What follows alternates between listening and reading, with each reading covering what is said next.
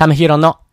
半年後の自分が聞き上手になるラジオ。この番組は1日10分で年間320社と仕事をするためひろが相手目線立つ想像力を身につけて自分の力で生きるコツを学ぶラジオになっております。皆様いかがお過ごしでしょうか？ためひろです。今日がですね、5月の20日の水曜日ですね。皆さんはいかがお過ごしでしょうか？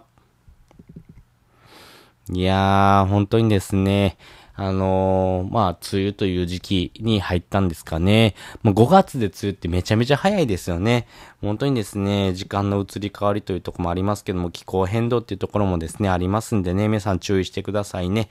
で、今回はですね、効率的なインプット3つのコツというのをですね、お話ししようかなと思います。皆様、インプット結構されてますか？やっぱ情報発信をですね、していきましょうよっていうのをですね、このラジオでもですね、何度も発信させてもらってますけども、アウトプットするためにはですね、えー、インプットをですね、えー、していきましょうよ。そしてアウトプット前提のインプットをですね、することによって、えー、より効率的にですね、インプットできますよという話をしてますけども、まあ、この効率的なインプット、もですね、していかないといけないんですけども、ここどうした方がいいのかなっていう悩んでる方もいらっしゃると思いますんで、まあそのコツをですね、えー、3つお話ししておこうかなと思います。で、先に3つお話ししておくと、1つ目がですね、カラーバス。2つ目が聞き耳。3つ目がちょいメモです。それぞれ解説をしていきます。1つ目のですね、カラーバスなんですけども、皆さん聞かれたことありますか？このカラーバスという言葉。えー、そうですね。世の中にあるものって、情報ってめちゃめちゃ溢れてますよね。でも、これ意識するかしないかでだいぶ変わってくるんですね。例えば、あなたの家から、例えば職場に行くまでの間に、えー、何も意識せずに歩いていくのと、意識をしながらですね、歩いていくのでは全然違います。例えば、えー、私のですね、家から職場に行くまでの間に、そうだな、赤色のものを見つけてくださいというふうに指示しますよね。あなたの家から職場に行くまでの間に赤色のもの。この意識をしながらですね、歩いていくとですね、あれこんなとこに赤色の看板ってあったんだとか、あ、赤色のポスターこういう風な使い方するんだなとか、色の配色とかもそうなんですけども、色もそうですし、あとはキーワードとかですね。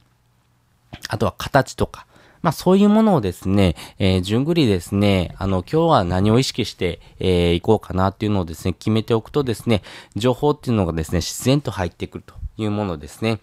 例えば、こういうものとこういうもののですね、組み合わせではですね、こういう使い方があるよね、とか、なんかね、いろんな共通点がですね、自然と情報の中で、えー、見つけることができるかもしれませんね。例えば、赤色と、えー、黒色のですね、えー、ポスターって結構多いよね、とか、あの、黄色と黒って結構相性がいいんだなとか、まあそういう風な使い方っていうのがですね、なんとなく見えてくると、えー、デザインの構成であったりとか、あとはそうですね、ブログのタイトルとか、情報でこういうキーワードを使ってるような商品とかっていくつあるのかなっていうのを調べてみると、あ、こういう風なキーワードを使うとですね、こういう風なブログ書けるんだなとか、こういう風な商品にこういう風なポップをつく、つけるためにはこういう風なですね、キーワードを載せるんだなっていうのが分かってきますよね。このようにですね、情報っていうのはですね、世の中にあるんですけれども、意識しながらですね、インプットをするというのがですね、大事になっていきます。で、二つ目、聞き耳なんですけども、これはですね、なかなか今の時代しにくいかもしれないんですけども、人の話を聞くということはですね、他人の生活の一部を共有できる体験です。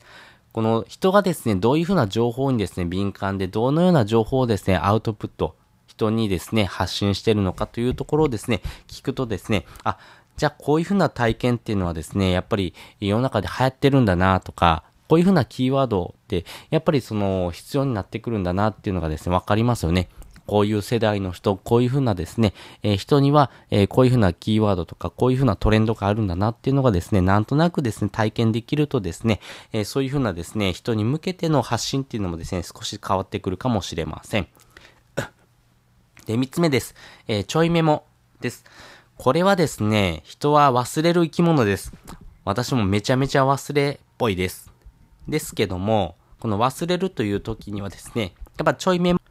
をすることがですね、大事になってくるんですね。このちょいメモ。これはですね、あの、ドイツのですね、心理学者であります、エビングハウスさんがですね、発表されているエビングハウスの棒極曲線というものですね。こちら、えっ、と、聞かれたことありますかね人はですね、えー、覚ええー、記憶したものをですね、どこまでですね、記憶の維持ができるのかという話をですね、えー、出されてるもんなんですけども、人がですね、えー、まあ本を読んで、あ、なるほど、これが大事なんだなっていうふうに覚えたものがですね、20分後にはですね、約4割忘れています。1時間経つとですね、その半分以下、44%までですね、記憶の、えー、保持率というのがですね、低下しております。で、1日経つとですね、だいたい7割のですね、内容がですね、忘れてます。このようにですね、人は忘れる生き物です。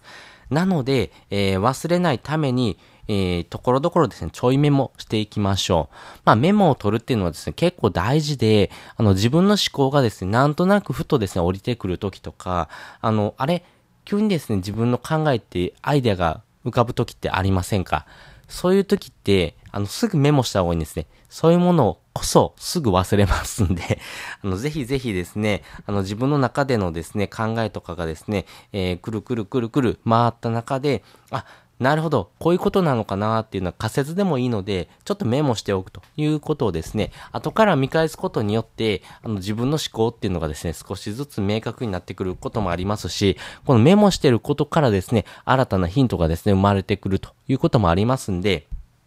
ぜひですね、えー、覚えたことをですね、アウトプットする。まあ忘れないためにはですね、このアウトプット前提でインプットするっていうのが大事なんですね。ですけども人は忘れる生き物です。なので、えー、ちょいメモ、メモを取りながら、えー、学習をしましょう。私なんかも本を読むときにはですね、大事だなと思う部分はですね、やっぱメモしておきます。メモしてですね、アウトプットするとですね、えー、それがですね、記憶の定着に促されます。まあ自分がですね、情報提供する、まあ教えるという形のですね、意識を持ってですね、発信すると、やっぱりその覚えるというところ、そしてですね、記憶の定着を促しやすいってことが分かってますので、やっぱりですね、ここは大事だなと思っております。ということで、えー、効率的なインプット3つのコツというのをですね、お話ししておきました。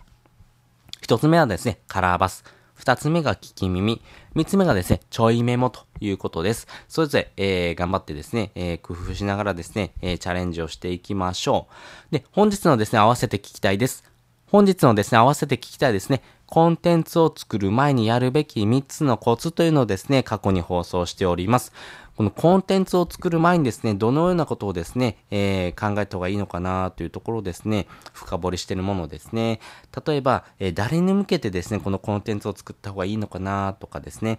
あとはですね、えー、どのようにですね、えっ、と、コンテンツの流れですね、えをですね、作った方がいいのかなコンテンツの構成ですよね。まあ、そのあたりもですね、深くですね、えー、話をしておりますんで、ぜひですね、そちらもですね、一緒に聞いてもらうとですね、このインプットとアウトプットのところ、そしてですね、この先のですね、情報提供というところにですね、えー、深くですね、えー、理解できるかなと思いますんで、合わせて聞いてみてください。で、もう一つですね、リンク貼っておくんですけども、まあ、考えるとき、要はですね、人がですね、えー、どのようにですね、意識しながら考えていくのかっていう時にはですね、この本ぜひ読んでもらいたいんですけども、それが工具という本ですね。これは加藤さんのですね、著者なんですけども、この工具というのはですね、あの、考える本って結構世の中にいっぱいあるんですけども、結構抽象的だったりするんですね。情報っていうのは身の回りにあるので、それをですね、意識的にですね、えー、インプットするようにですね、えー、変えていきましょうよというようなですね、お話その抽象度が高いお話がですね、多い中で、この工具という本をですね、より具体的な内容をですね、えー、お話しされてますんで、ぜひですね、あの、インプットをする。そしてですね、えー、考えるという時にはですね、このですね、考える道具をですね、いくつも持っておくとですね、自分の中で引き出しがですね、いっぱいありますんで、あの、考える時のですね、アイデアをですね、深めていく。このコツをですね、えー、学び取れるという本になってますんで、ぜひですね、この本を合わせて読んでみてください。とはいえですね、あの、この本を読むっていうのはいいんですけども、なかなかですね、本を読んでですね、えー、自分の学びになってないという方もですね、いらっしゃると思います。まあ、この効率的にですね、インプットするという時にはですね、あの、このツールもですね、合わせて使ってみるとですね、自分のですね、えー、勉強スタイルというのもですね、少し変わってくるかもしれません。それがですね、Amazon Audible というものです。この Amazon Audible、何かというと、まあ、耳で聞く読書ですね。まあ、このですね、Amazon Audible 使うメリットがですね、2つあります。1つ目はですね、えー、無料で、えー、本が読めるというサービスです。無料です。すごいですね。で、二つ目がですね、えー、耳で聞くということなんですね。耳で聞くことによって、えっ、ー、と、効率的に、えー、学習ができるというものです。なので耳で聞くだけなので、例えば通勤時間にとか、あとはお料理をししながら、あとはですね、あの、お風呂に入りながら、なんてですね、あの自分の音楽を聴くような形で、えー、一緒にですね、学習ができるというとこなので、本当に効率的に1時間ですね、えー、1回でいいので、本当に学習するというところ、何かと合わせて学習をするということがですね、え、できますんで、そのためだけのですね、時間をですね、わざわざ設けなくてもいいというのがですね、ポイントになっております。まあ、忙しい現代人にとってはですね、非常に効率的なですね、学習方法のツールとなっておりますんで、ぜひチャレンジしてみてくださいね。で、この Amazon Audible ですね、ぜひ使ってほしいのがですね、あのー、物忘れとか、あとはですね、この Amazon Audible 使うとですね、あのー、この紹介料っていう形ですね、えー、バッグがですね、一応1500円入ってきます。1500円結構いいお値段しますよね。このアフィリエイトでもこの1500円をもらえるっていうところ、そして無料でですね、情報提供できるっていうものになってますんで、ぜひですね、あの、自分のですね、えー、学び、そしてですね、この Amazon Audible 使ってよかったなっていうものはですね、えー、ブログにまとめるとかっていうレビューをしてみましょう。まずはですね、自分でですね、えー、やってよかったこと、そして気をつけるポイントなんかをですね、まとめておくっていうのがですね、大事になっていきます。で、まとめたことをですね、アウトプットしましょう。まあ、こういうふうな点がですね、注意ですよとかですね、あの、聞くときには、あの、倍速が選べるんですけども、あなたに沿ったですね、倍速でですね、聞くとですね、より効率的ですよとか、私だったら2倍速がですね、非常に聞きやすいので、まあそれぐらいの倍速でですね、えー、聞いておりますんでね、まあこういうふうなですね、注意点とかですね、おすすめのポイントなんかもですね、まとめておくとですね、使ってる人にしかわかんないポイントになりますんで、ぜひですね、レビューをしてみてください。このレビューをすることによって、このアウトプット、がですね、できてますんで、まあ次のですね、インプット、そしてですね、情報提供するというところのですね、質がですね、どんどん上がっていきますんで、ぜひですね、レビューをしながらですね、えー、まあ自分の学びというのをですね、高めていってもらいたいなと思います。今回の工具なんかのですね、え、本もですね、ありますし、本当にね、ずらーっとですね、あの、あなたが気になる本なんかも結構あると思います。まあ有名な本だというとですね、例えば嫌われる勇気とか、もう本当にですね、あの、あなたが知りたいような本がですね、ずらっとありますんで、ぜひですね、おすすめの本、あなたが気になる本をですね、耳で学習する。こういうふうなですね、ツールもですね、一緒に使いながら学習をしてみましょう。ということで、本日もですね、お聞きいただきましてありがとうございました。また次回もですね、よかったら聞いてみてください。それじゃ、またね。